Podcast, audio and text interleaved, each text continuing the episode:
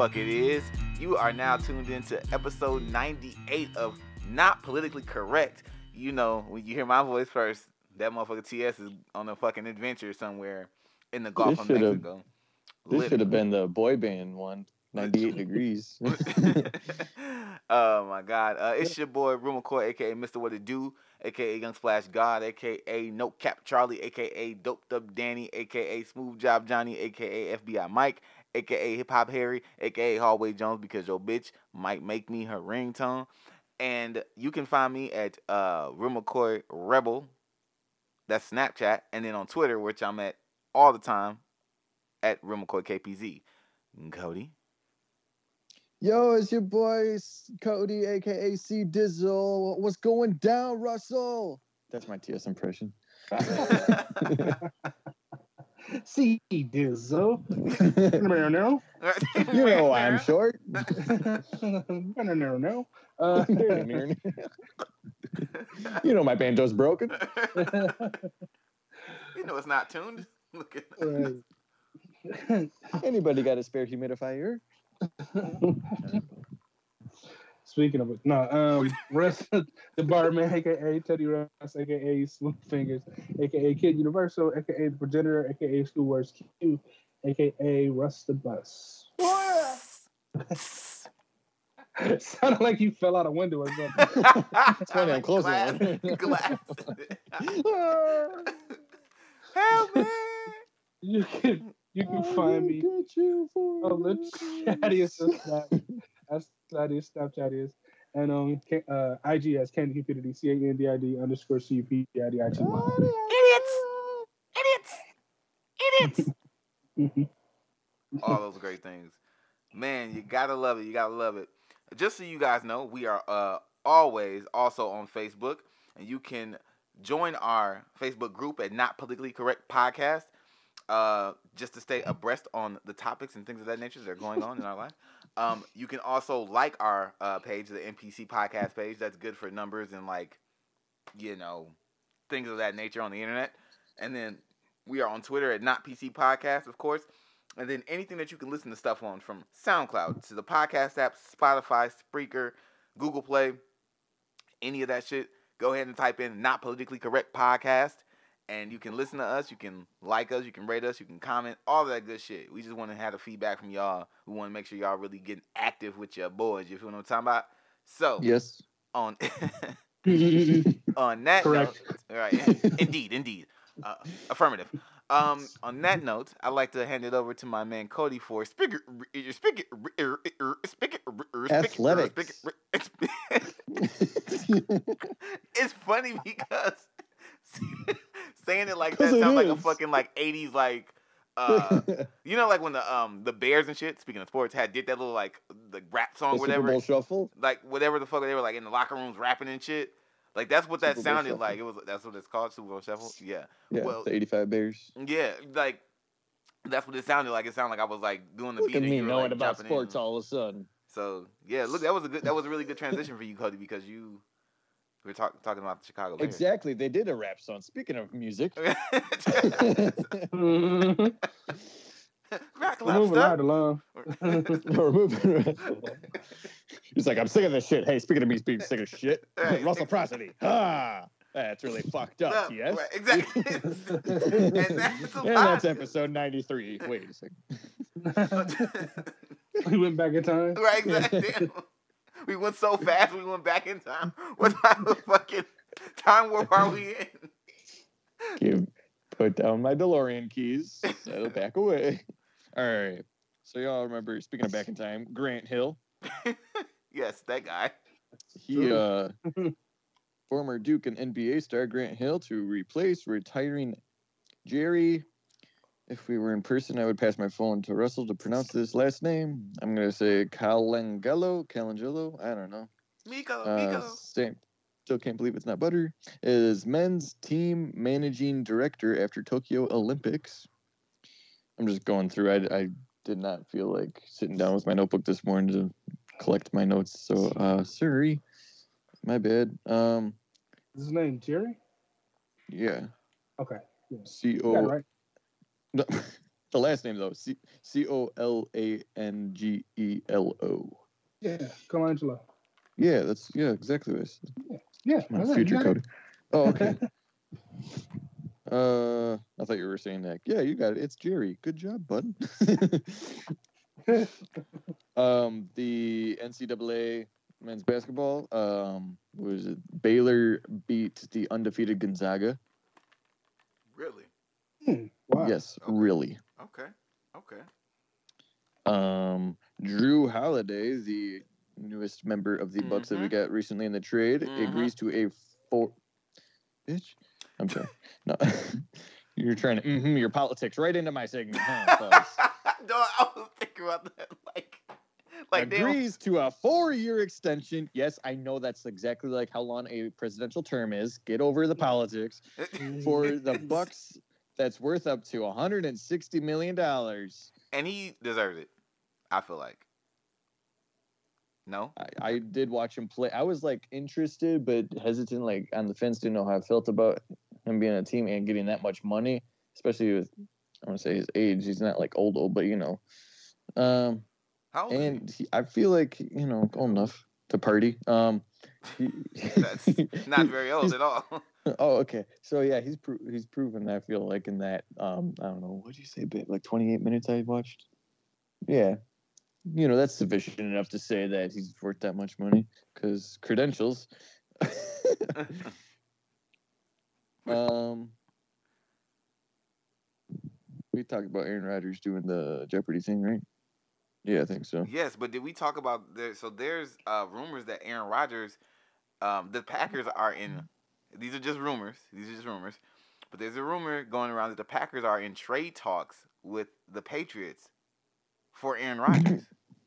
I feel like I heard that last year and the year before. This is NPC where I don't give a shit about rumors unless that something actually happens. Then we will say that it's news. oh. Uh, China warns Olympic boycott, even though they did say that uh, kneeling and raising your fist was okay to do. So I'm confused. Um, Wait, China. Wait, China wants to boycott the Olympics if we if black no, people- China warns against Olympic boycott. Uh, Foreign Ministry rejects accusations of human rights abuses. Warns of quote robust Chinese response to potential 2022 boycott. Oh, okay, okay. I didn't know we were um boycotting them for 2020. I, I don't think we. I think there's a lot of miscommunication, and I, I it doesn't make any sense to me. But you know, butthurt and stuff. Um, gunman who killed five people in South Carolina was former NFL player Philip Adams, who killed himself earlier Thursday. Why did I sound like that was a celebratory thing? Wait. what what happened? Okay, yeah, I'll repeat it with a sadder tone. Gunman who killed five people in South Carolina was former NFL player Philip Adams, who killed himself early Thursday. What the fuck? Thirsty Wait, Thursday. wait. There was five people killed in South Carolina.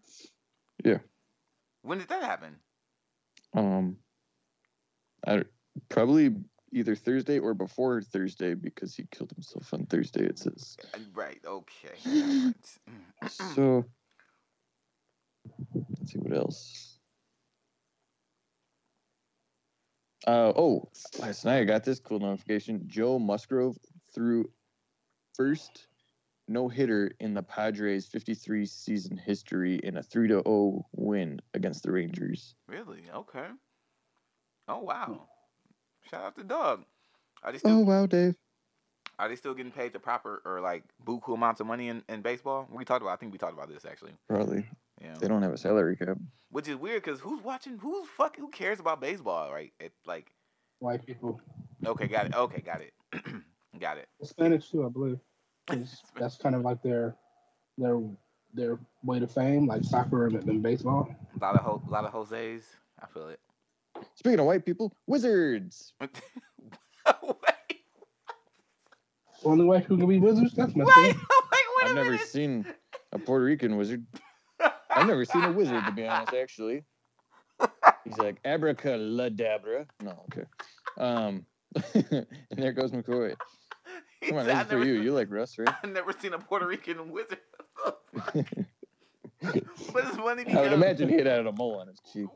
Apparently, you haven't watched Harry Potter. I was gonna say, wait, wait, wait, wait. Puerto Rican wizard? Wait, I have those. wait, here's Yeah, the thing. Here's Puerto the thing. Rican. There's Indians. There's Wait, Oh, there there's was black one ones. Indian chick. Wait, Yeah, there are. she's not Puerto- there was no Puerto Ricans. That's No, what I I'm was- gonna wait, sit wait, down wait. and waste my weekend now. Go ahead, go ahead. You're gonna see uh, a little light skinned chick, uh, light I'm skinned cat not with gonna curly see a hair. Puerto Rican wizard, and if I do, I will not be talking on the pod for the next three days because I'll be salty. Um, Russell Westbrook. That's fine. Wait a minute. Well, wait, wait. 21.8 points, 10 and a half rebounds, and 10.6 assists. He's averaging a triple double. Um, let me go to ESPN and see what the Wizards Can I, record wait, stats. can I just ask about No, you can't. You can't Because- act wait. nothing. Wait, Russell, because look, I must base everything. this is so fucking sad. I base everything wizard based off Harry Potter, and I, I am sad. wait, and I'm like, wait a minute, because I'm like, here's the thing. I'm sitting here thinking, I'm like, I don't remember seeing no Puerto Rican wizard in that movie. And if if I didn't, it can't be no Puerto Rican Puerto Rican wizards. like Harry Potter is the end all be all for wizards. I'm like, and I'm sitting here go, rolling through it like Puerto No, he's- Rican. he's no, I'm shooting done. stuff That, I don't, I don't remember like- no Puerto Rican in like school, Harry and that Potter. means and, and if the Puerto Rican was not at Hogwarts, Warts, ain't no Puerto Rican wizard because all the wizards got to go to Hogwarts because Harry Potter is the Harry end all Potter. be all. Like They're what all the British, fuck? but that doesn't. Shut up. That's hilarious, dude. That's hilarious. So wait, it was So, a yeah, Puerto Rican. wha- it was a Puerto Rican uh, uh, broad in that. No, no, there wasn't. He's I believe it was a Puerto Rican woman and a guy in there, but you gotta He- look at it, dog. He's just sleepy. A bro and a He's just broad. Sleepy. Okay, yeah. So the Washington Wizards are 19 and 32. So Yeah. that's nifty that Russ is uh, averaging a triple double. But you know, again, much, look at the record. It's 1932. You know. Yeah.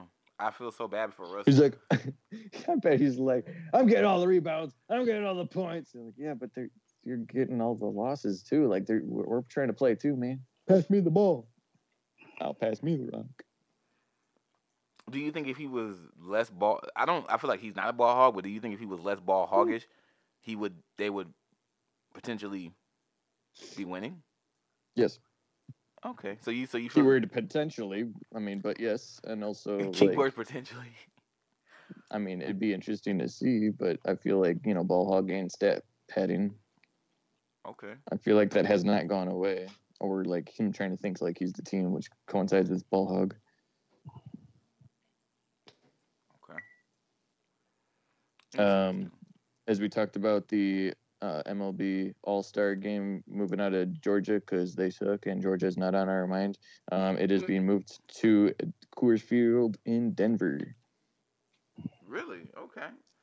Shout out MLB. You know what I'm saying? Like that's that's big. That for me, that's important that they that they do that type of stuff because it's like you can't let motherfuckers that's on you know bullshit reap benefits and like you know what I'm saying just be. I, I'm glad. I'm glad that And I just saw that they hit the I don't know if it's mayor or something like that suggested uh of Georgia for voting and stuff suggested well if you're gonna wait in that line um just order a pizza. I'm like what the fuck kind of resolution is that you know? right, right. It's so It's just minor things to just be inconvenient so people won't vote. Mm. Because there's no reason for them to even pass anything of that degree regarding voting. Because it, it's not hurting anybody. It's it's really just them being petty. Right. because in the last election, people were being so, um, um, I guess, together on everything um, to get that psychopath out of the office. So, yeah, I mean, to each their own, I guess. And as we're sticking with baseball again, um, Detroit Tigers rookie uh, Akil Baddoo's career is off to a storybook start, quote unquote. Um, Sunday he homered on his first pitch he's ever seen. Monday he hits a grand slam. Bless you, bless you. One more. Come on. Okay. Uh, Tuesday he hits a walk off single. Hi, she's Siri. Hi, she's serious. so yeah, that's incredible. Like if I'd be so ecstatic if that was like the beginning of my professional career. You know. Right. That's that's pretty good. Mhm. Speaking of being ecstatic on professional careers, that that that. Speak up. Would you talk, McCoy? speaking of pro- pro- wait, speaking of professional careers, is that what you just said? yeah. Yes. That's your transition. Do you got a better one that you're gonna overwrite mine with, like you usually do, anyways? Wow. You're gonna politics. Okay, so We're politicking on these hoes. speaking of politics, um, politics You is sound like that one comedian, Jiggy. I do. Gilbert What's that? Gottfried. Gilbert got no.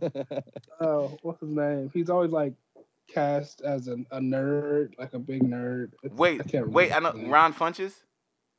No. Okay, uh, I was gonna say uh, good. Don't don't please don't tell me I sound like Ron Funches. The fuck. I was talking about Cody. What I'm talking about? Okay. Oh, whoo, wonderful. Cody, you sound Next like Ron person. Funches. David Spade. no.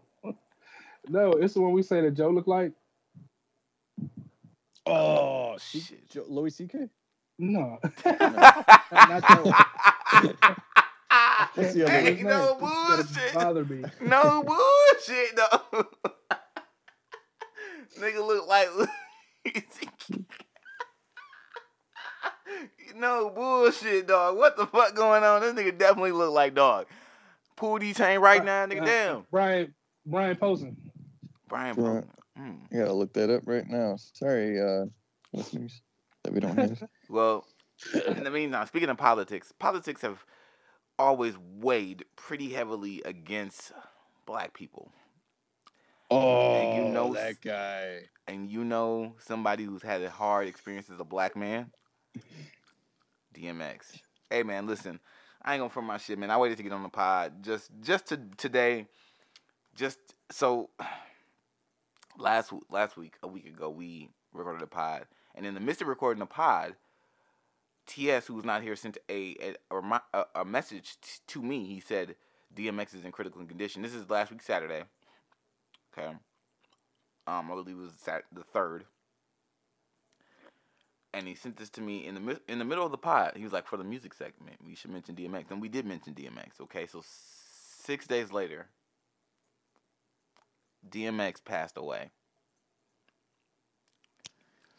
and it, you know, I know if y'all fuck with McCoy, y'all fuck with my character, y'all fuck with me as a person, whatever the fuck. Are you what I'm talking saying? in third person? I'm sorry. Uh, that was Cody, you guys. If you fuck with, you know, the shit I be on, you know, you know, you know a couple things about me. You know, I don't fuck with celebrity deaths, right? Like y'all know that. Like Cody and Russell, y'all know that, right? What do you mean by fuck with celebrity? So deaths? I'm in the sense of I don't, you know, I I withhold emotion when it comes to celebrities dying because we don't know them. You know what I'm saying? We're not. oh, we're, we're connected. okay, to, I get it. Yep. we're yeah. connected to their art, but I, I feel like motherfuckers crying over like motherfucker dying is really. You've you know, definitely expressed how people that have like celebrity freak out reaction. Like, oh my god, I can't believe I made it this Right, person," I feel like, like- that's weird. I And feel I'm like like, yeah, they're totally weird. I would never do that twelve times in a day. Right. Okay. All right. And so you know about how I feel about people's people's obsession with celebrities and celebrity worship, celebrity depth, celebrities like needing to know about their favorite sports players and rappers and shit like that. Um, y'all also know how I feel about hip hop, right? So this death was odd for me because it has me at odds with both of those things, right? So DMX died, and they said originally they said it was a drug thing, and now there's rumors coming up that he just he just took the vaccine. And y'all know I'm a big conspiracy theorist as well. I am not mm-hmm. vaccinated. If you need to know that, I'm not probably not gonna get vaccinated, and for at least of a year, maybe mm-hmm. two. I need to see what's Well, here's the thing too is I heard people saying that doctors or like I don't know press or whatever are saying that people are dying from like from last year, uh, reporting that it's from COVID when it could be like heart attack Yep, or old yep. age or stuff like that, just to true. make the press you know more scary of this thing too. So I heard, yeah, I heard there were hospitals that were like saying like for six months last year, Six months run from like April through I don't know six months into April, like September maybe, April, May, June, July, August, September, October. So like from like April through October, I heard like the big thing was say that if a motherfucker dies at the hospital, you know you got to say that no motherfucker died from COVID. I heard a lot of different Well, shit about that. There's there's a lot of things because um, even to this day we still don't know the full extent of the coronavirus because it has different variant strains um, to the point where there are now other symptoms that are popping up because there's not a single strain of uh, coronavirus. So they had to conclude everything as being from coronavirus. Yes, they went a little overboard with certain things, like motherfucker coming there with uh, a, a car accident wound and he died because of the pressure of the car accident. Oh, he died from COVID. You know what I'm saying? right. Um, but there was a a lot of a complications. well, there was a lot of uh, of complications, and there still are, which is why I don't honestly recommend the vaccine because it worked for some, it doesn't work for all, and we're seeing a lot more complications because of it. Um, they even had to get rid of one of the vaccine types because it was causing so many side effects, um, and that's the second one of the three or four I think that they have out now. So that's why I recommend everybody just stay practicing what they're practicing as far as like social distancing, and even that is changing because they're not sure if we're sitting six feet apart or or further. Um, but there's so many things that are unknown about this virus because we're still in the learning stages of how to protect ourselves and, what things will go well with as far as like the vaccine or cure, quote unquote. I Um, mean, I feel like they wouldn't pass a vaccine if it wasn't helpful and you know the side effects are going to happen all with a lot types of of food things. that we but still have as that we're are talking about for- they're DMX, car- Cody, uh, there are- there are tons of things, tons of things. FDA Right. pushed through Because that are not healthy, that are Yeah, stated as not healthy, that they still let go through. do you, Yeah, Cody? Do you eat? Do you eat Pop Tarts, Cody? do I Do you have eat? I? I don't currently, but I mean, if they were, in I don't currently might. eat food. Yes. I don't know what that. What kind of dude DMX died? Wait, Are we talking you, about um, no, wait, stop. We're gonna we, we, we're we're definitely gonna talk about DMX, DMX today. But do you eat Pop Tarts? I, I answered that. You said not currently, right? Yeah. I feel like that's a lie. But here's the thing. Anywho, anywho, there are so many things in Pop Tarts, just Pop Tarts. Just we just talking about just Pop Tarts that are like Hot dogs. I don't know what's in an Oreo, but I'm gonna eat that. That's not the point. I never said that Pop Tarts or hot dogs or Oreos are healthy, No bullshit. I'm about to or eat that me. they're Or, gonna solve anything. like what the fuck? it makes me. it makes You see me eat a chicken wing off the well, floor. Shut up. What I we're saying is that Yo, no, they wait. approve vaccines and all types of other things that are not safe.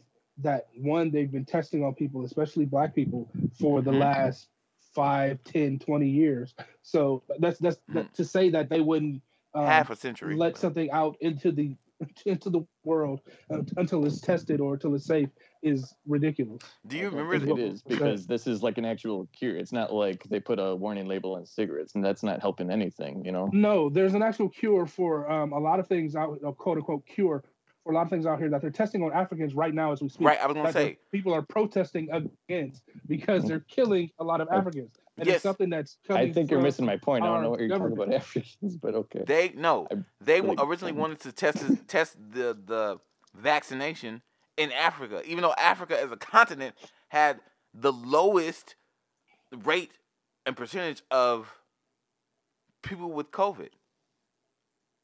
So they but they wanted to test it in, in Africa. Why would you start there? Start in Europe where the heavy percentage of people who have it were.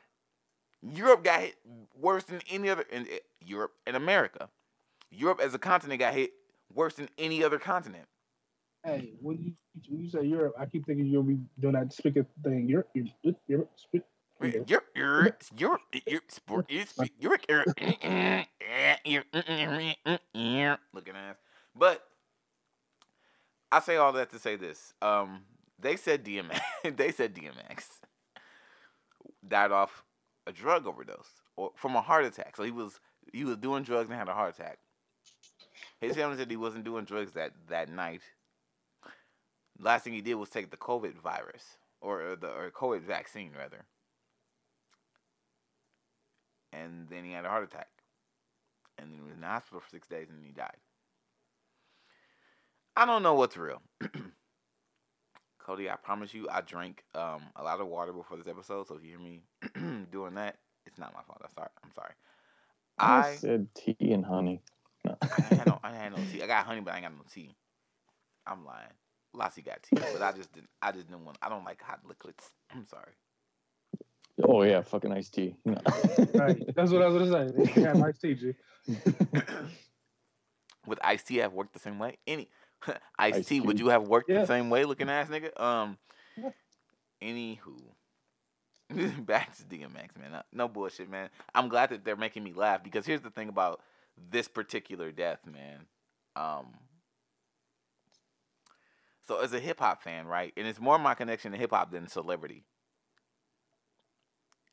As a hip hop fan, y'all know how much I love that genre of music. He DMX is one of those rappers that came out of the era that I grew up in. So he's in the same class as Jay Z, Nas, Eminem, Busta Rhymes, Method Man, all from the '90s, the mid '90s class of rappers that came in. You know what I'm saying? DMX, I know other rappers have died.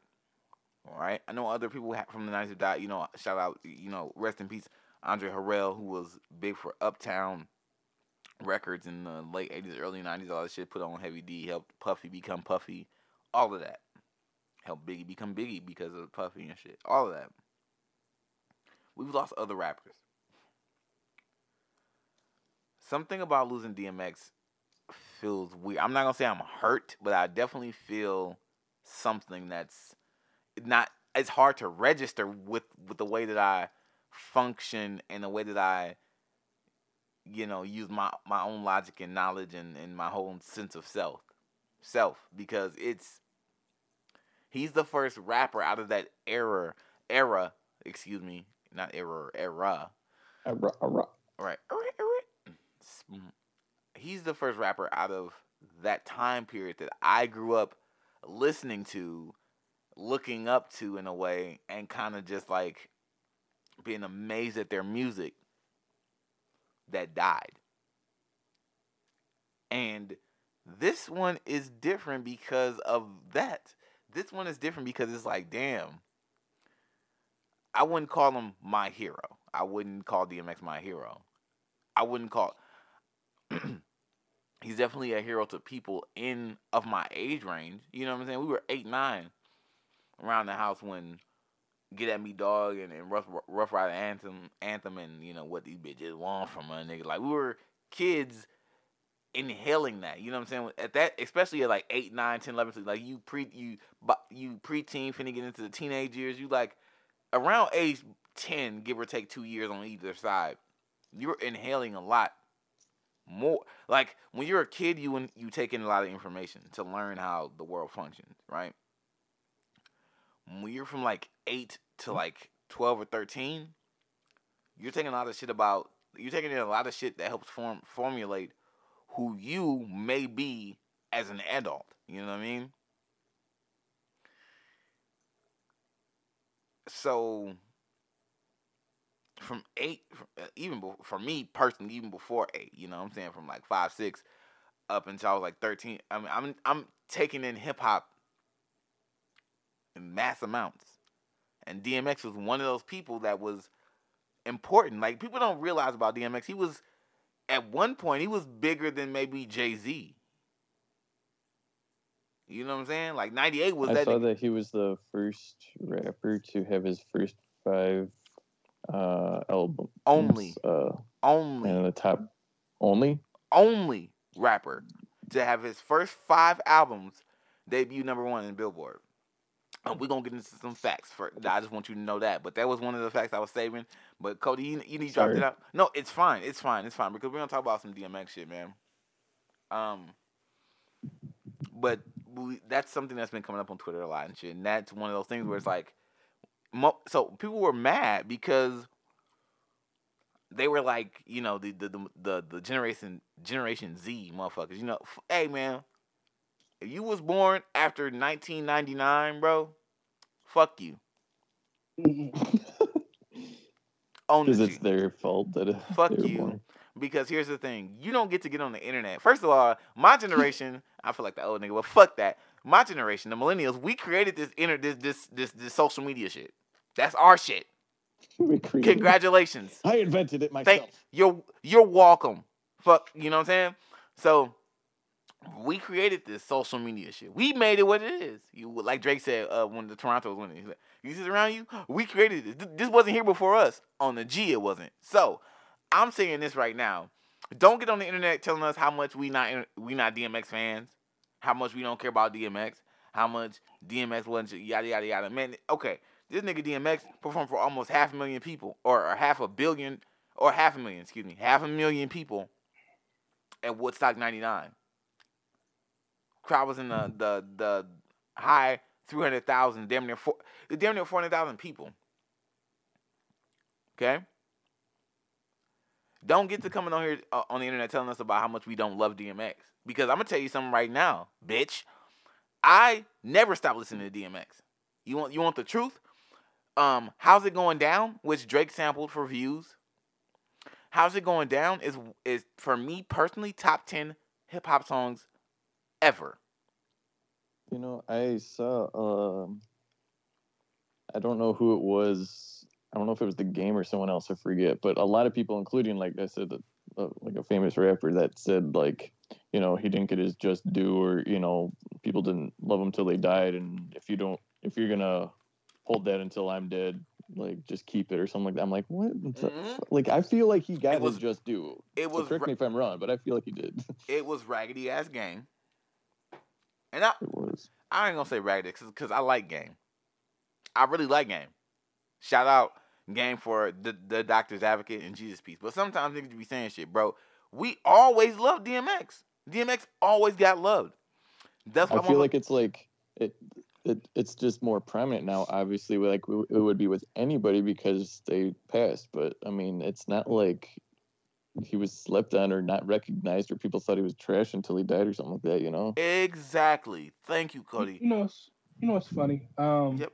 Go ahead. as as much death as we're now seeing more of, um, whether it's due to the virus or to, to other complications, um, I think it's still admirable of us as a people to still celebrate people like we do and not be um, dehumanized and desensitized to um, the passing of people, whether they're celebrities or, or people that um, we're closer to.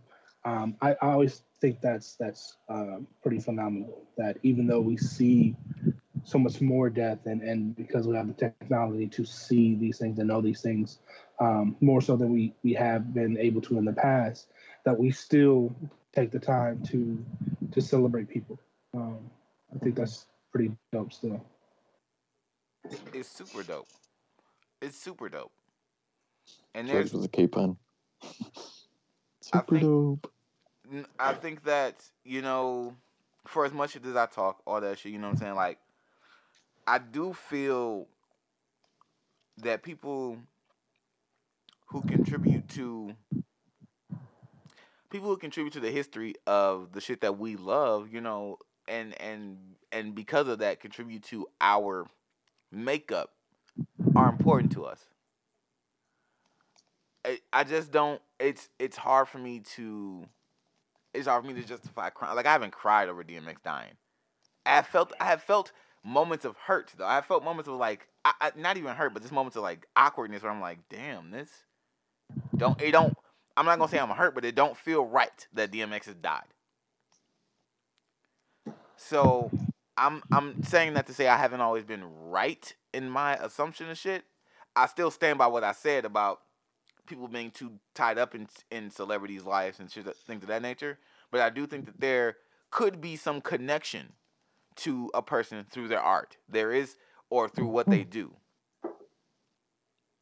You know, and so, and I I'm one to say I am always willing to say when I'm wrong, and I think I might be I'm not. I don't. I don't. I don't want to say completely wrong, but there's some some error in my ways in the way that I think about people and their connection to people who have inspired them. You know what I mean? Because I didn't. Mm-hmm. I didn't think I would feel as I thought DMX down be like DMX died. Damn on what? You know what I'm saying? Bump a few songs, and I, like, and now I'm playing these songs, and I'm like, damn, dog, he was so, and I feel like because of his story and shit like that, like, damn, mm-hmm. this is really crazy that this motherfucker was this misunderstood, and I'm just like analyzing. I feel like I spend a lot more time analyzing who, him and the shit he went through, and all of that. You know what I mean? Like all of that in the last like 24 hours, man, it's been a lot. Like because he. Was, think that, you know, I think it's also because because you know he he he died young. You know what I'm saying? He's only fifty. Yeah, yeah. Um, it's like with like Chaz Warwick and, and with Kobe and, and everybody passing. Uh, no matter how they pass, it's always like, man, it was, it was way before the time. It doesn't feel like it's real life.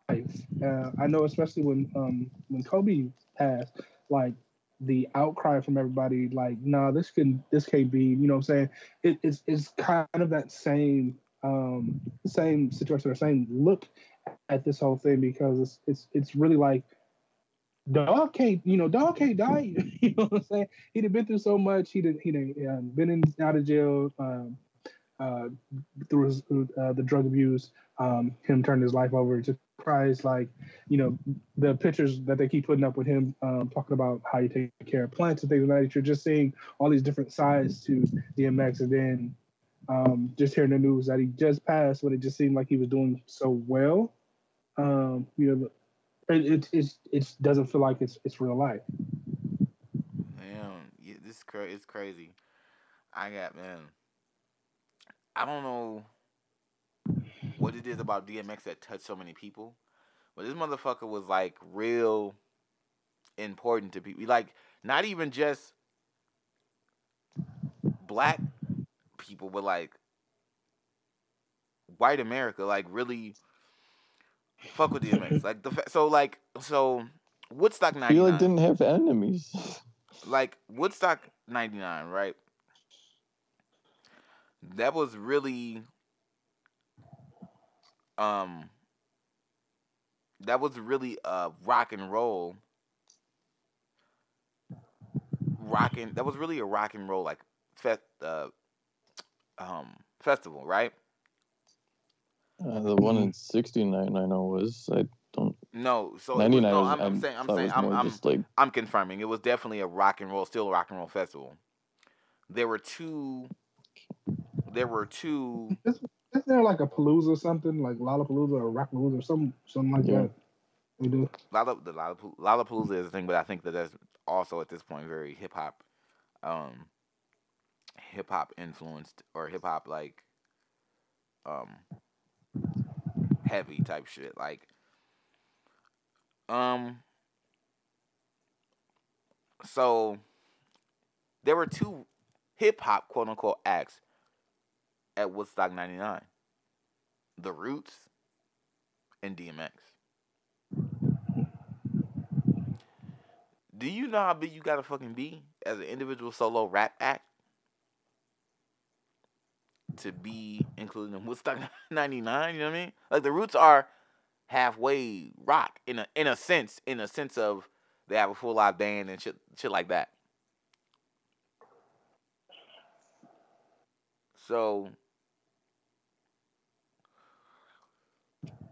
his impact or like what he did when he was here, man, was amazing in rap. So I like I don't man. DMX is just really extremely, extremely amazing, man, when it comes to to what he did, man. When he comes to what he did, when he comes to how he moved and how he impacted people. You know what I'm saying? Like that was just he was just his his energy was something different. But even if we're not talking about energy, right? I want to give people I want to give people some facts real real right quick, you know what I'm saying? And then I, and then before we get off the DMX shit, I want y'all to give me y'all Well, yeah, like y'all favorite DMX song. Maybe y'all some mem- any memories that you I don't know if y'all have them, but any memories that you might have connected to DMX type shit. Matter of fact, fuck it. Let's reverse. Let's go there first. Cody and Russell, what do y'all remember about DMX? Like, what were y'all? I know we all have certain connections to certain songs and shit like that, but do y'all have a favorite DMX song and do y'all have any memories and shit to any DMX songs and shit like that? Cody, you start. Um, I feel like the main popular ones I had, you know, y'all gonna make me lose my mind, or uh, Party up and shit. X, yeah, probably give it. Uh, X gonna give it to you. Here he Good goes. deal. But it, there was like a, um, I don't know. I remember listening to those very prominently on. They were like on the radio a lot, especially when I was on the bus going to school and stuff. Right. I feel it it. was like everything. I feel it. Russell, what about you, man? I remember like the first time really being in traffic. Um, Oh, when I had my first, my first car, I want to say, um, really listening to um, just just um, clowning with friends and uh, um, we went to this bar and stuff like that. And, and on the way there, we listened to a couple songs and you know, stop, drop, Hey. Held it down, up on up, Rider anthem, yes sir. yeah, niggas hanging outside uh the window. Time was oh no, that was like like the first real memory I have of, of like really rocking out to a DMX. Oh, niggas doing all that, you know, just being in the car, what? driving to where we live. What? Yeah, what? um, so it was just so so much energy. Um, that is is one of the one of my cherished memories because of where we went to and who I was with and and just the whole experience. So I would say that's probably has a, a, a permanent place in my heart. Right, right. So, how's it going down? As, as like I- as I said, is Mhm. that's like my favorite DMX song. That's really one of my top ten hip hop songs. Like like that's something I was I listen to that at least once a week. Swear to God, no no cap. Like like and y'all can verify this with uh, uh, Alexa.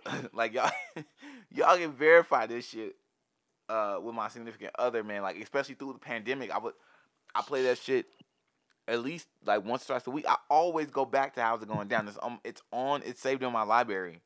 And it has been for three years on Apple Music. Um mind you, I've only had Apple Music since twenty sixteen, so what? That's four years, four or five years. So as soon as I really got to saving music, you know, within that first like 2017, it got on there type shit. So, um, but that song, I can't even remember the memories attached. Like, there's so many childhood memories attached to just hearing that song. Um, from like playing outside and just like having that song like playing out the windows in the house and shit to playing that song before going to school in the morning. And I was going like fucking like fifth grade and shit. Um, to like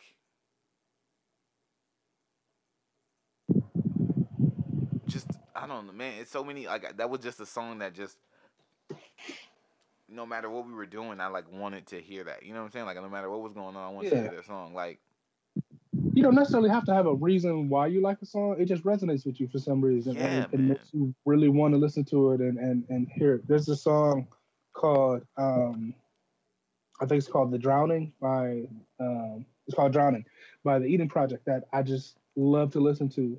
Um, Under the Waves with uh, Pendulum, which I keep trying to. It's just something about the song for you that draws you back to it, and it just it just creates those those feelings and those emotions that you want to have at that time. Right, for sure, man, for sure. I, you know, for me, for me overall, how's it going? How's it? How's it? Go it down. all right, how's it going down? Reminds me of my childhood Mhm. in in abundance. You know what I'm saying? Like it just sends me back to like 98, 99, year 2000. Like in those in those couple of years, those few years, I listened to this song so much, heard it so much, was just so in tune with it. You know what I'm saying? Um, man, especially the part when he was like, uh, mm, so he gonna have to get that just on GP. Try to creep me. What? Leave that nigga sleepy. Like that, that's my shit. Like I don't, I can't. I I honestly, I walk around the house and I'm thirty, gonna be thirty two, and I walk around the house saying that randomly, saying that randomly, like try to creep me. Leave that nigga sleepy. Like it has nothing to do with my day or what's happening around me. I just randomly blurt that out because it's just something that's embedded, like in in me. So He's I- brushing his teeth, and what's her name? Alexa's like peeking through the Right, like- trying to creep me. Like, what the fuck are you talking about? what? At th- no, at this point she knows. But the first, I think the first time she was, she was like, "What? What was that?" Where are my dogs at? We have a cat. All right. There's a hamster in a cage. Please stop asking about the dog. Um. So yeah, that that song for me. That and then also, man, slipping off of flesh of my flesh, blood of my blood. Um. That song kind of like chronicles DMX is like struggles with like drug abuse and chronicles his struggles with you know um just his just in general his struggles type shit you know what I mean? Like it really chronicles like what the sh- the shit that he went through and him coming you know back to be better on the other side of it. And man it's like from that beat to that chorus you know I'm slipping I'm falling I can't get up you know I'm slipping I'm falling I can't get up. Like you hear you can hear that in his like in his tone and his like how he delivers the vocals because you know in DMX and a lot of his shit is like aggressive. And this song was mm-hmm. aggressive but there was like this undertone of like like pain throughout that entire song. It's just so well you know created. Yeah. and that just reminds me. So, I, like, my childhood was in Madison. For those of you who don't know, I was born in Milwaukee, moved to Madison, and was there for six years. From like Ages. ages four to ten, I was in Madison. So, like, my like being a kid, I was in Madison, Madison, Wisconsin. And that song reminds me of Madison, like so much. Go Badgers. Like, you know, I'm slipping. Like I can sing that and I just think about like shout out Fitchburg and like Allied Drive and like all this different different shit that Mhm. existed. I'm just like, damn, that shit crazy. Like we I saw something about how like how he I mean he really did like open up with his feelings or talk about his like traumas and struggles and stuff like that and no one even tried to or tested his like masculinity or anything like that to take it away and like knew like I don't know how strong and stuff he went through and it tells you that what he was talking about, you know. Um did you guys see the video I put on the group chat I thought, of uh, him talking about how he got tricked into crack? yes, it is a, and I've heard that story. I've read I've read his autobiography by the That way. was. Oh, you did? I didn't Um, know that story. That was really sad. Yeah, so I've I've seen that, heard that many many times, and every time I see him tell talk about it, he gets really sad about it. Yeah, Yeah. He gets and rightfully so. I get it, but it's yeah, it's he's very emotional and it's it, yeah. like even when he when he talks about that or he talks about his mother and wanting to be close to his mom it's like it's heartbreaking like how that affected him even crazy you know i was driving today this morning i was driving back from o'hare i had to drop a friend off this morning and i was listening to um um what is it they don't know didn't didn't who we be off the great depression i don't they don't know i think this is what the song is called and he was talking. He has this line basically where he, and I'm paraphrasing. Basically says, "My mother, my father, I hate him, I love him." Um, he basically says, "Thank you know, uh, I you know sometimes I wish I didn't have him, or, but thank God that I have him, or some shit like that." You know what I'm saying? It was just like real, like he's like really hurt by his upbringing and the shit that was around him, and rightfully so. You know what I'm saying? Because a kid shouldn't have to go through that much that much shit. But I feel like that created who we know, you know, the Earl Simmons, aka DMX, that we know. You know what I mean? Like, um, so it's just so it's so painful to see a motherfucker like have to go through all of that. Um, Yeah. so I got a couple of them. I originally I found a tweet that gave me all of his um all of his first week album sales. On. We talked a little bit about DMX, um, you know, his effect on his effect on rap and things of that nature. I want to start off by saying this. Um DMX was at one point so mm, okay, so if you didn't read the biography or you didn't or you don't keep up with hip hop history, right? DMX actually single handedly saved Def Jam, right? Def Jam was about to go bankrupt. hmm A lot of shit was going on in Def Jam. They got saved. They kind of they were they were on a decline in the early '90s because of what was going on in the West Coast, and then they signed Warren G. Because Dr. Dre told him to go do his own thing. He didn't want to sign him to Death Row, which was you know kind of hot to me. But anywho, that's his stepbrother. So but, but anywho, so Warren G went and signed with Def Jam. They dropped um, Warren G's first album that had Regulator on there. I think it was called The Regulator, the G Funk era. Um, and that you know sold like three million copies. So it brought Def Jam back for a bit. Yeah, Def Jam had acts. They Def Jam ended up signing Jay Z and things of that nature. They had Method Man. They had you know Redman. Um. So, Def Jam was doing moderate numbers, but the thing is, they were really, you know, they were still on the verge of bankruptcy, right? And so they signed DMX. And in '98, he drops two albums in the same calendar month, or in the same calendar year. Um. So, his first album, he's so first of all, I would like to let y'all know he is the only, not the first, but the only rapper to have his first five albums be number one debuts. Hmm. Okay, Pe- people keep getting on the internet. They keep, they keep confusing this with other people. He's the first rapper, the only rapper. He's both. He's not just the first. He's the he's the only rapper to have the first five albums debut at number one. Drake didn't do it because his first album didn't debut at number one. Eminem didn't do it. His first album did not debut at number one. Jay Z did not do that. Nas did not do that. Okay.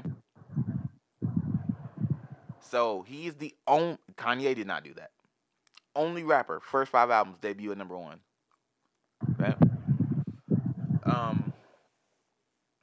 So he brought Def Jam back in '98 with his first two albums, which were um, "It's Dark and Hell Is Hot" and "Flesh in My Flesh, Blood in My Blood." He brought them back from bankruptcy.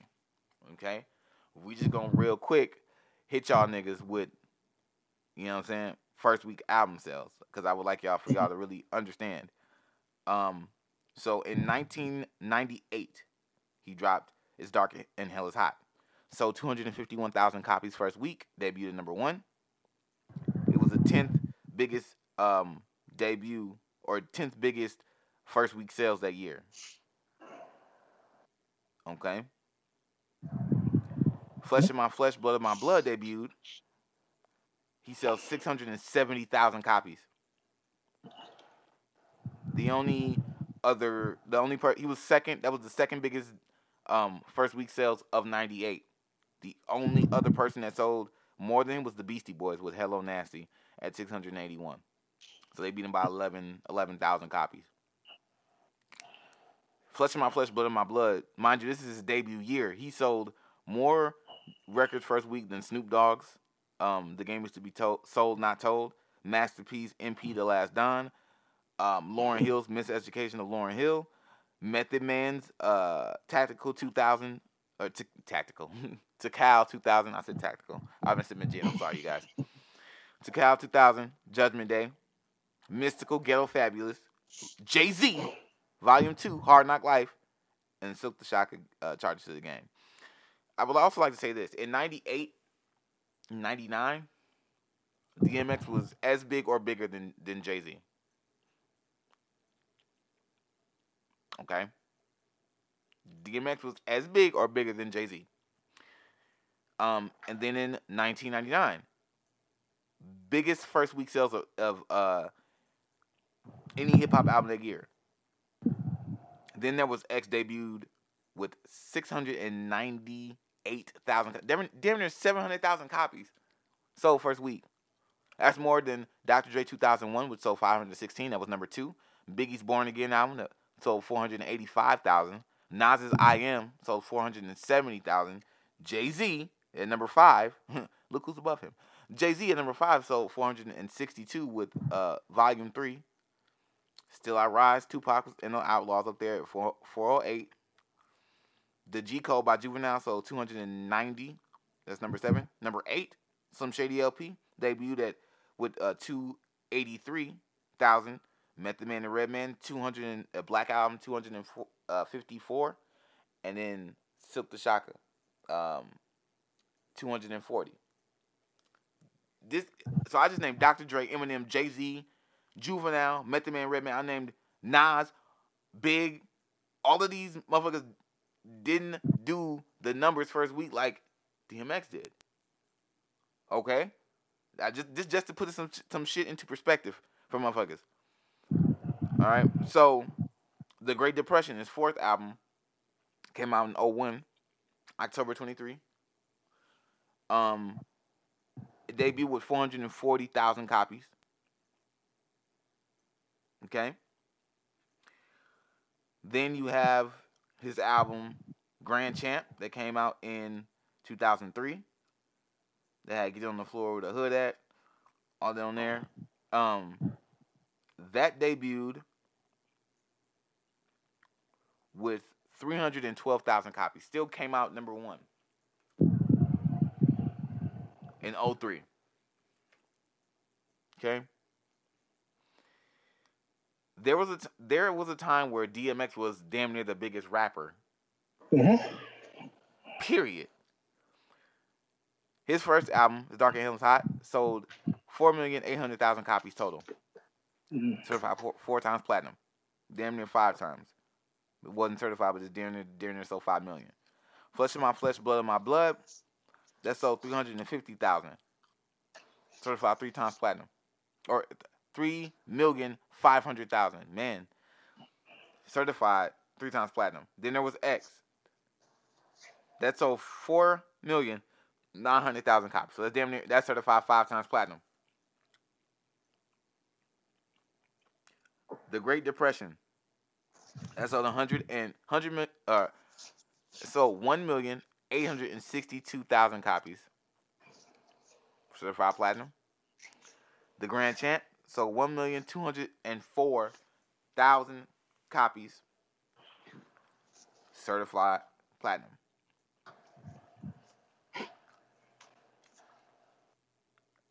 He went to Columbia Records in 06. That was his first, his sixth album. First one with Columbia, and they ended up selling going gold. So to stay where he was. Yes, we understand. So it, I just I say a lot of this shit just to say DMX was like doing numbers. In June of 2014, he became the fifth best-selling rap or hip hop artist of the Nielsen SoundScan era, which started in '91, with sales of 23.3 million albums, not records hmm. because records is over that. Just albums. He sold 23.3 million. Man. Think about that, man. DMX hadn't dropped an album from 06 to 2012, and even the one he dropped in 2012, The Undisputed, it wasn't really doing numbers like that. So, right. and even, dude, even Year of the Dog debuted number two on Billboard. So he never, hmm. he never until towards the end of his career, he really never debuted out of.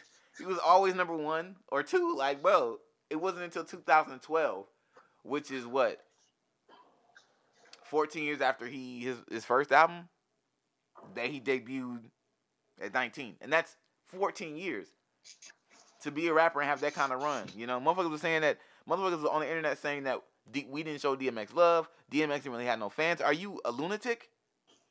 Yeah, they are. Are you a fucking lunatic? You you have to be a lunatic to say some shit like that. You know what I'm saying? hmm So that really just never sat well with me. How people were coming out on his ass or on our ass for being DMX fans since childhood. I saw a girl that said I was eight nine, and that you, that was he was a staple in my household, and I've been a fan ever since. That way, that's the tweet. I was, I was eight or nine, and he, we started hearing him then, and we've been a fan ever since. Don't come here talking about how we hated DMX or this that. They're like, bro, this man did amazing shit. This man did amazing shit. His whole fucking career, dude. Like in Yeah. all in all honesty, dude, and that's His whole career.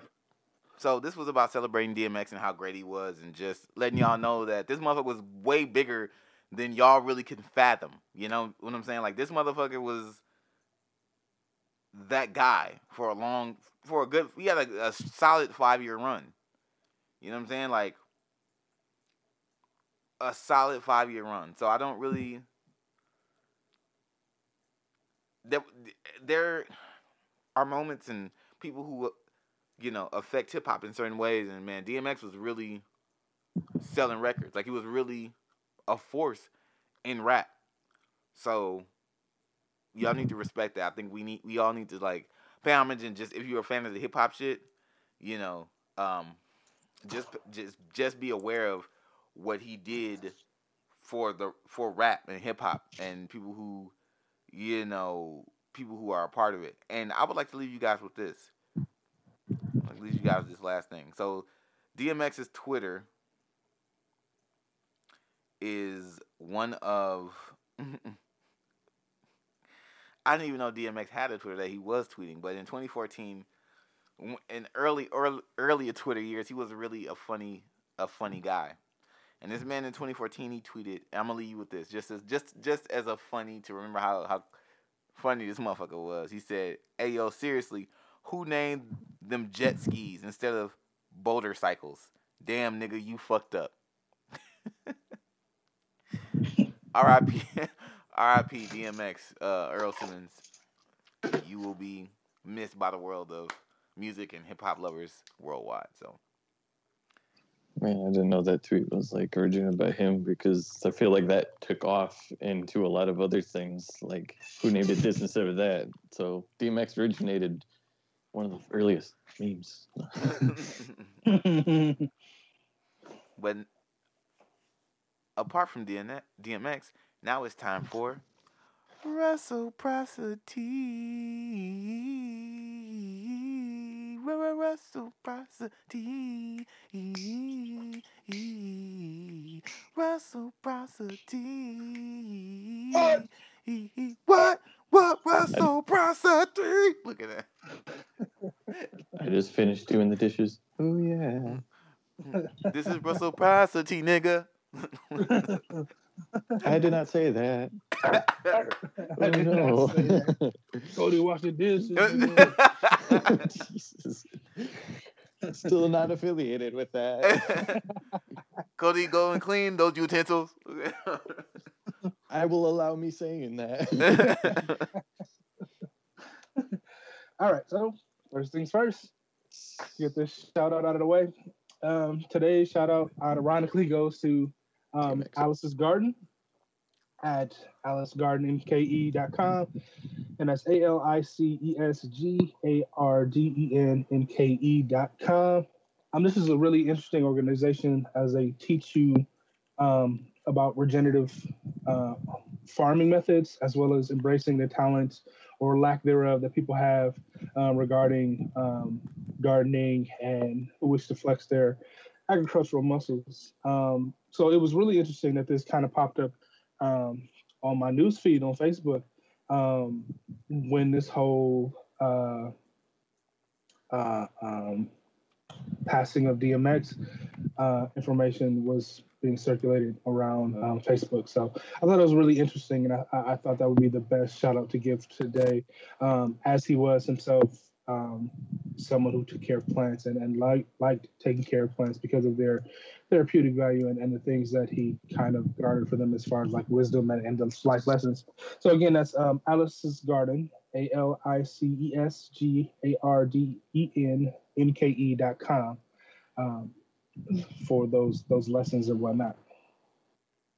I gotta see why that's for botany. Excuse me. Now, last week we discussed um, being defensive, what can cause one to be defensive, some ways to help change our thinking, both about why we may get defensive and also how to know when to defend and when to ignore or ask questions for clarification to prevent misunderstanding.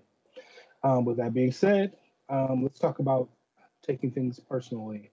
Um, first, um, taking things personally can, in fact, inspire us to defend ourselves when there's nothing really that needs to be defended or that we don't need to be defended from.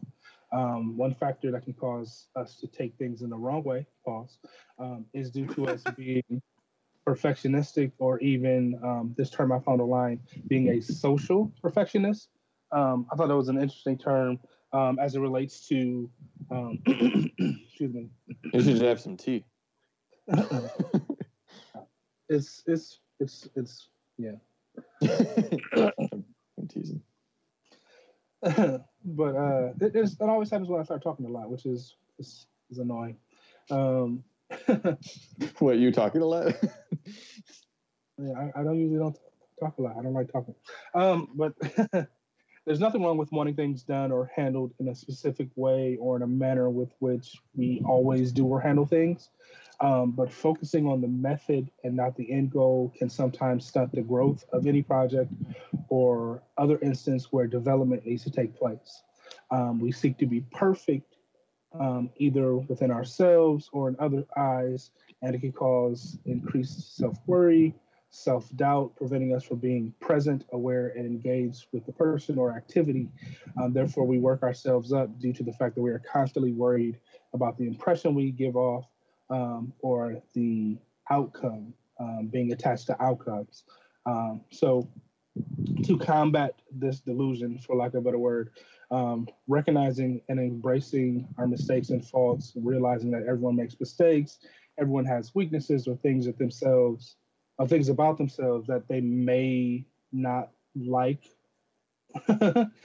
is, is perfectly normal, and that's that's perfectly fine um, to be uh, oxymoronic in using um, the word perfect. Um, it is perfectly fine to be flawed as we all are unique and um, it's it's you know we strive for perfection in certain things um, which just um, is about our proficiency in those things which is why i like to say practice makes proficient not practice makes perfect because even at those high levels of you know either competitions or or performances or things of that nature things may go wrong things may be flawed things may not always go perfectly.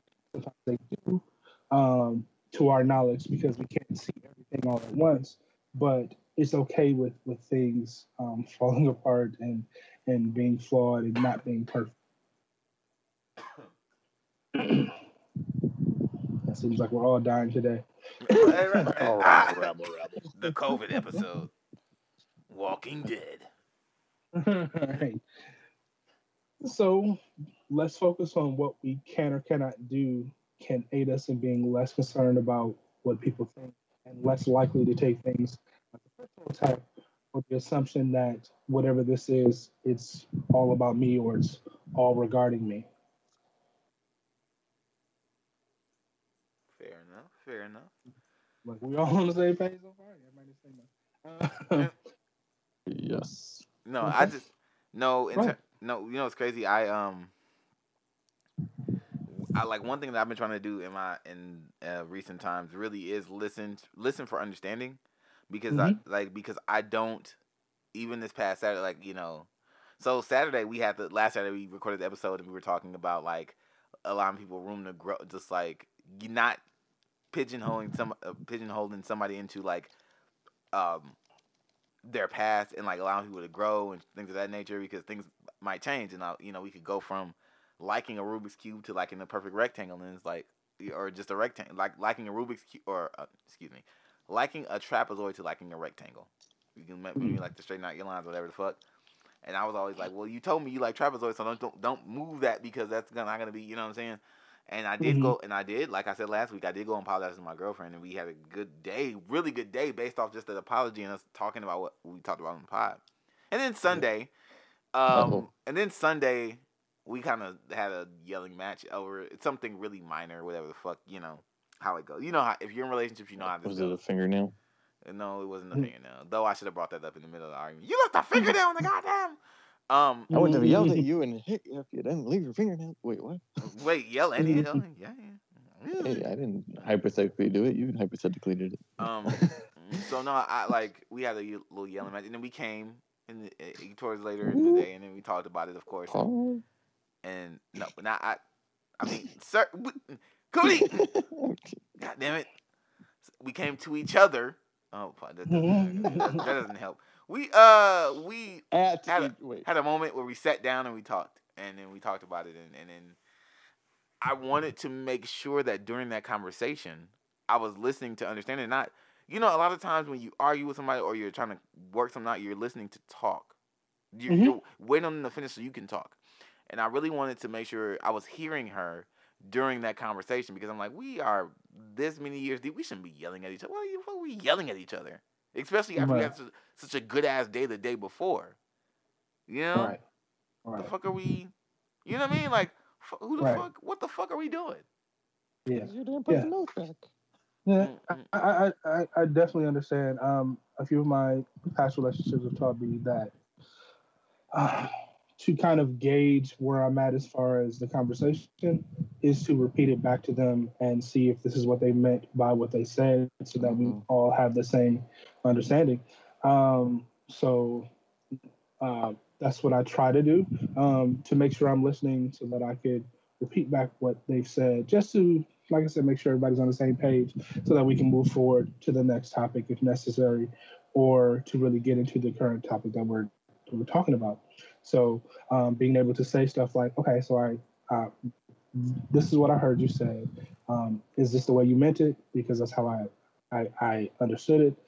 For them to be able to go either no, you know, I, I was trying to say this, this, this, and this, to which it's a, a continued process so that they know I'm, I'm actively trying to understand what they're saying, or um, the best case scenario, yes, that's what I'm that's what I'm trying to say, and such and such, such, such, such and such, so that it it um, establishes a better communicative connection. For sure, for sure. And and, and I, it's so it's so important that you make sure that you're doing that you are understanding what they're trying to because you know we are so stuck in our ways as people not just male or female whatever we're so stuck in our ways of like no i was right at this moment and you shouldn't have done that to me Right. And the but as soon as something happens in the conversation there's two sides you're whether she said one or he said one thing that like hurts you you are giving them back a response that might be just as bad or whatever the fuck. So it's like you're not saying in, in the midst of the conversation you're not saying that hurt me so now i'm going to go in this direction. You're just going in that direction. So you're both going to say some hurtful things and i just i just think that understanding in the conversation like you said man like really repeating it back is this what you meant you know before before reacting might be better man. So i agree 100% I, I can't remember who said this to me, but um, one of them, uh, one one of the things they said was that um, there's three sides to any story, um, and that our personal uh, perspective, oh no, our personal um, view of the truth is reflective of our perspective. Um, so that is somebody's phone underwater, like Oh, you can hear it. Sorry, I'm running the coffee pot. I'll put yeah, myself I on heard mute. that. I heard the shit, and I was like, um, it's not me. I'm not doing that, but maybe something going on. I'm like, something's going on I on bet. the other side of the world. I have nothing to do with that, so I feel it. There's my stomach. No, I'm just kidding. All right, exactly.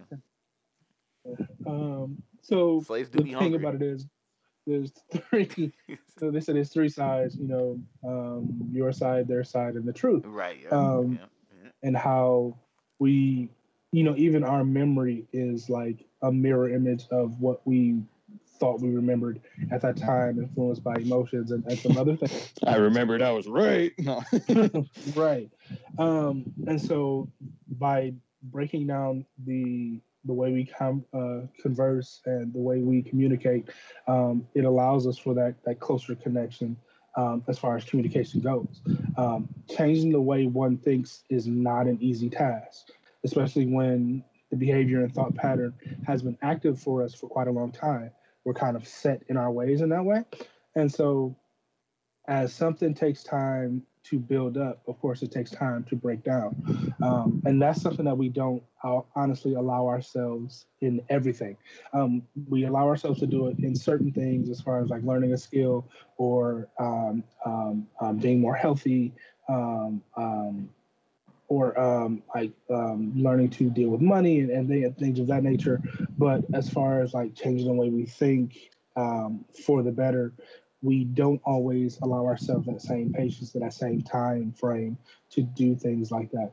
Um, I remember um, just a couple years ago, it was really hard pressed for everyone to be um, married at 21 and have a family by 25 and have a career by this. You know what I'm saying? Yep. This set way of, of thinking to where a lot of people fell by the wayside of it because they thought, well, I must not be normal because I'm not following this way or I can't seem to find somebody to connect with, da da da, da when it's all relative. It's all based on your own experience, it's all based on your own progression, and you should be.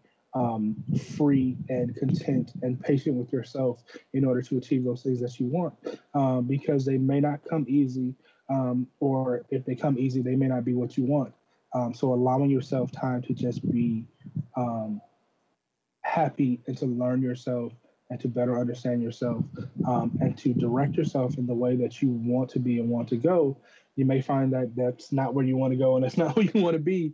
And you may stumble upon someone who's in the same um, area of their journey who wishes to share that with you. Yeah, I don't know if I've, I might have said this before. That Ram Dass in his, one of his books says something about like you can't uh, like peel the skin off a snake, it sheds on its own. Mm-hmm. That's a good one.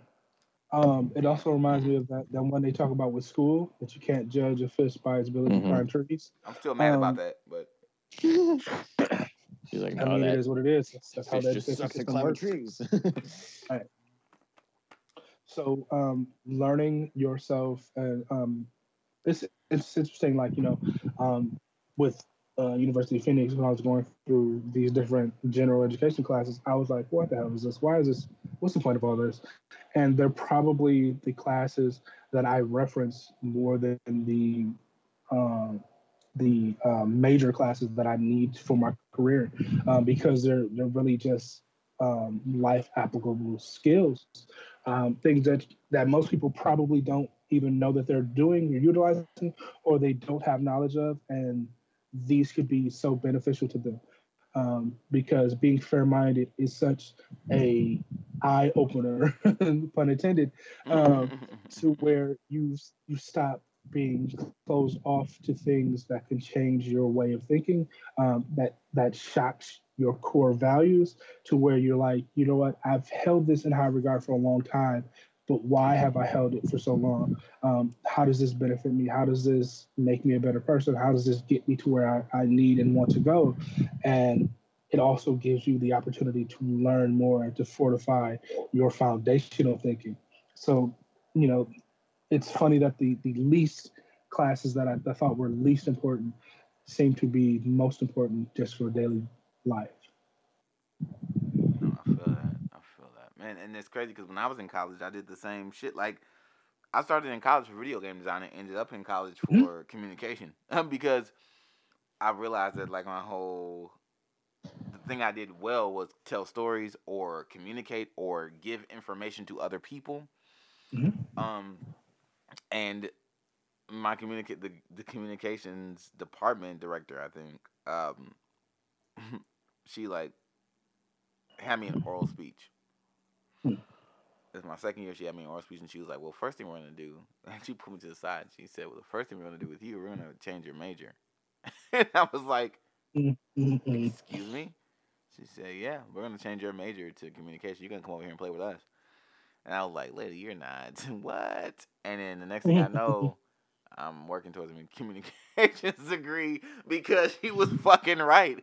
And it's like you gotta you gotta take those things that you don't think you need. That's the Mhm. one thing about uh, of of even though I think college is a scam in terms of how much they charge and things of that nature.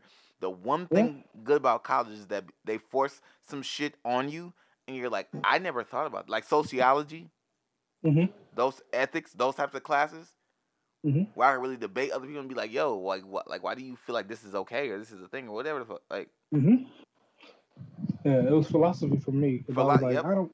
What am I here? What am I here for? yep. And Yep. then that was like the main point of the class. Why are we here? It Why was are we English 101 for me. yep. English one on one. Why do I talk? Like why do I speak? Um, um But it's funny because there's people, you know, um, even my experience with uh, my um, advisor, as far as like my career advisor Maya. right now. Maya, yeah. Um, um, with with my experience with uh, my career advisor, um, just going over the resume piece. I- You know, I redid my resume. I'm like, oh, you know, I got it. You know, I, I, I looked up everything. I read everything. Da, da, da, I got this. You know what I'm saying? I handed it to him. And he's like, yeah, let, you, let me look, look this over and I'll get it back to you and then we'll go from there. And so I handed him this. You know, it was like maybe two pages, a page and a half, not not something uh, uh, all that impressive as far as like length, um, whatnot. Pause. Um, and I thought I did a great job. It was really streamlined and had all my my my stuff there. And so he sent it back to me like a couple days later, and I could not recognize it. I was like, "Yo, I see why you have your job, yo. This is this is crazy. Like I never would have this. Like it's much better, much more streamlined, much more um, in your face as far as like what are the major points here, what I'm looking for, what I can offer, and everything was in um, a much better order than what I had put it in. And I'm like, this is crazy. Like even doing my own research, um, going online to see examples, uh, YouTube's, all this stuff, and and putting all this information in, together, seeing a professional from what you know what their job is doing, how they rearranged everything, and how it fits towards the job market, just really shaped my thinking. Like, yo, this is crazy. This is why they put people in the Right. positions that there are yeah. because they have the experience and they know how to guide those who come to them to the proper place.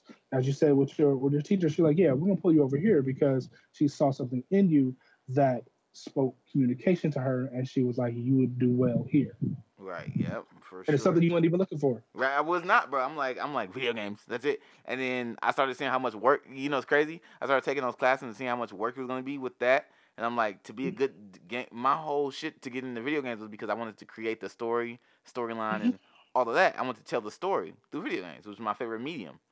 Mm-hmm. And I said, as I started to take those classes, I'm like, man, I got to get good at because in order to be a good lead designer, you got to be able to give your pieces to the different teams and let them go with it. So I got to be able to do a little drawing.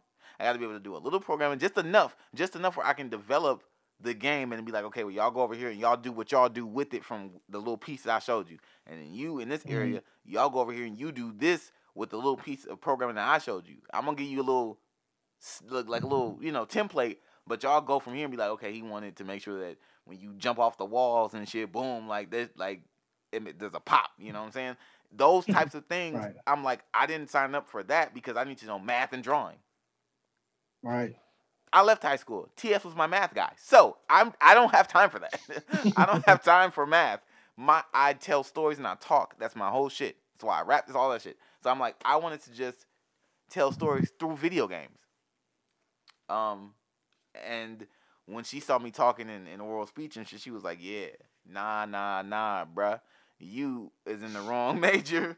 You supposed to be doing over here fucking with us. You supposed to be over here in this in this part of the campus and shit." I'm like, I guess, but like, so, but she changed my life though, and I, you know, shout out to her. I got internships and shit. It, my whole shit changed uh, because of her doing that. So they definitely put Mhm. people in places that they need them to be for the students. You know, Right. that's the one. Of, that's one of the positives about higher education, as opposed to the other shit that High goes on. power. it. I mean, we live in you know the land of the free, um, where everything is taxed. So I mean, it's no it's no um, surprise that um, the one thing that is necessary for people to be uh, successful in certain uh, careers and, and whatnot is the most expensive um, for our country. Um, and of course, that's just for our country, as other countries have made education free um, because they see the benefit in providing free education uh, to people to get them into the positions where they can start making money and, and um, support the um, the country, the continent, whatever, um, in other ways.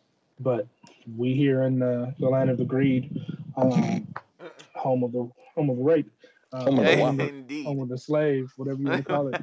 Um, we we we justify or we we we see value in um, power and riches, um, and we set that class line there for a reason. yeah, for sure. For sure.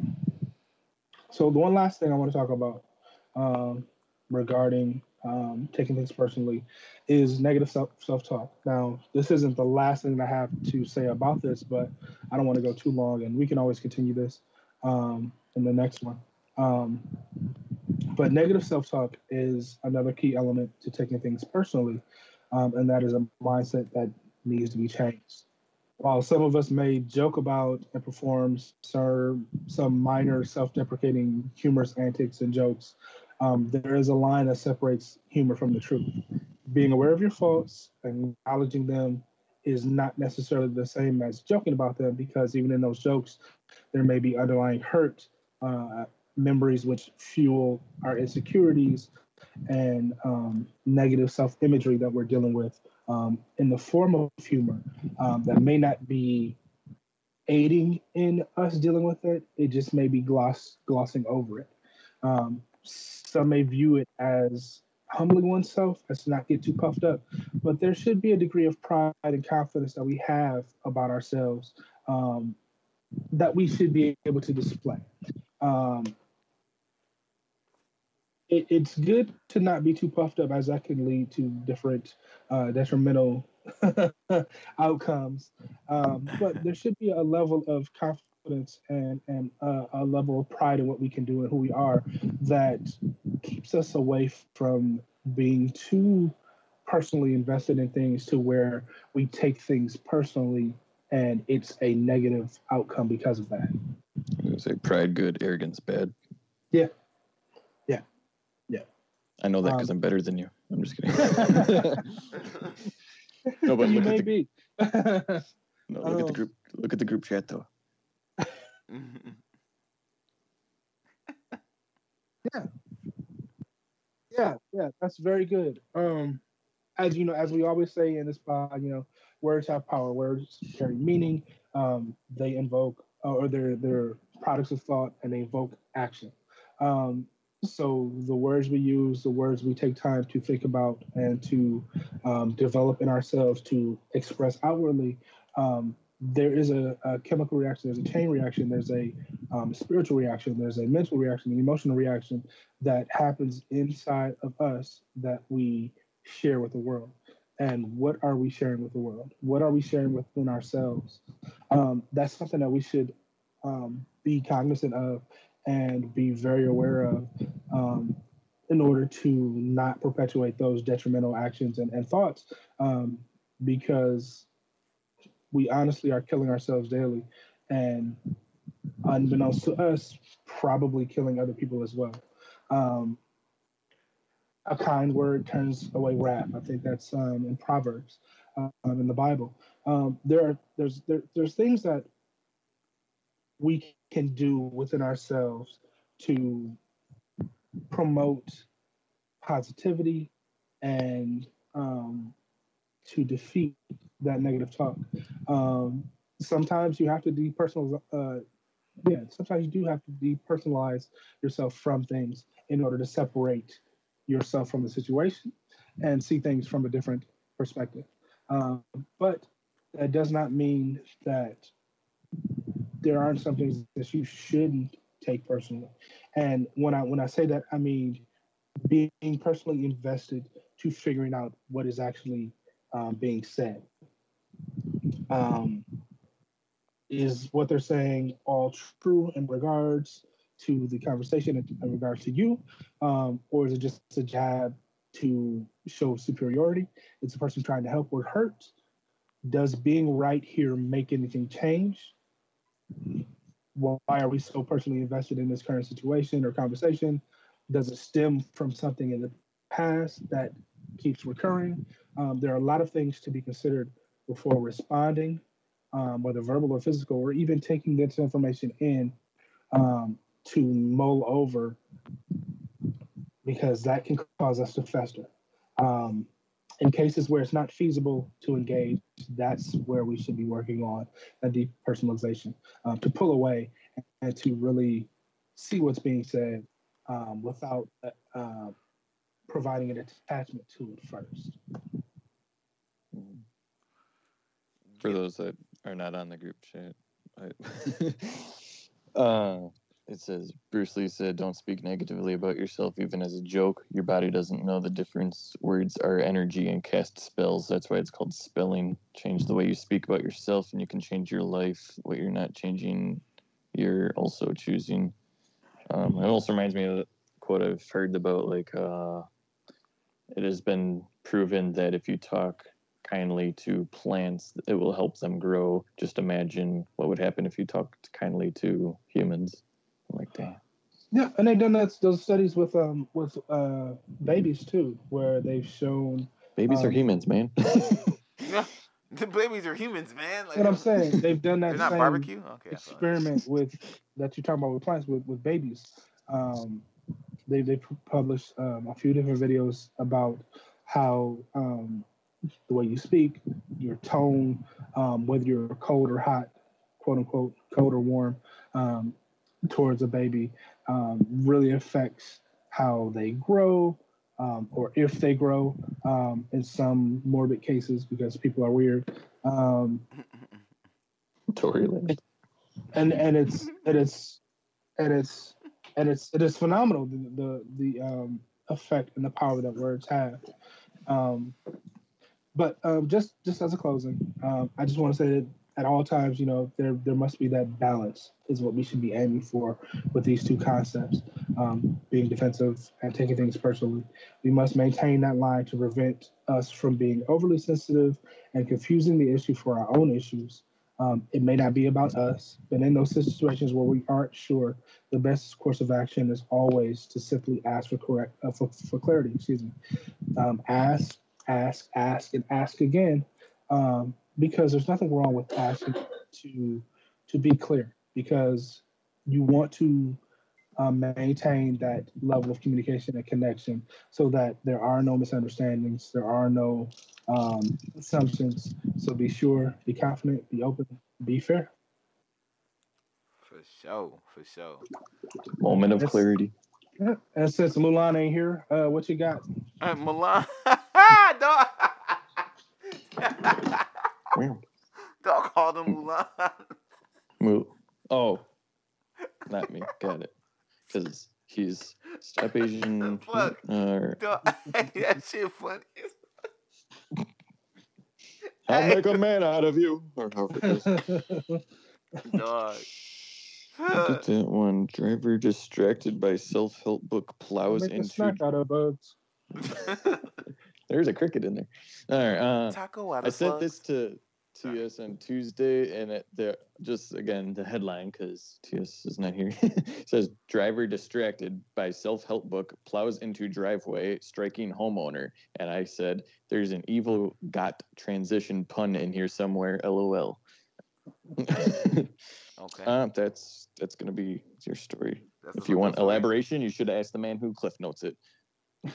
And that has been episode 98, everybody. Ahem. Ahem. The average cat can jump five times as high as its tail is long. oh, wow. Okay. Cats, cats are watch out for devils. watch out for tigers. That has been episode 98 for you motherfuckers that fuck with us. I am uh, Rim McCoy, aka Mr. What to Do, aka M Flash God. You can find me at Rim McCoy KPZ on Twitter. Cody. I am sick of this shit. Russ? I'm just kidding. Hi, I'm Cody.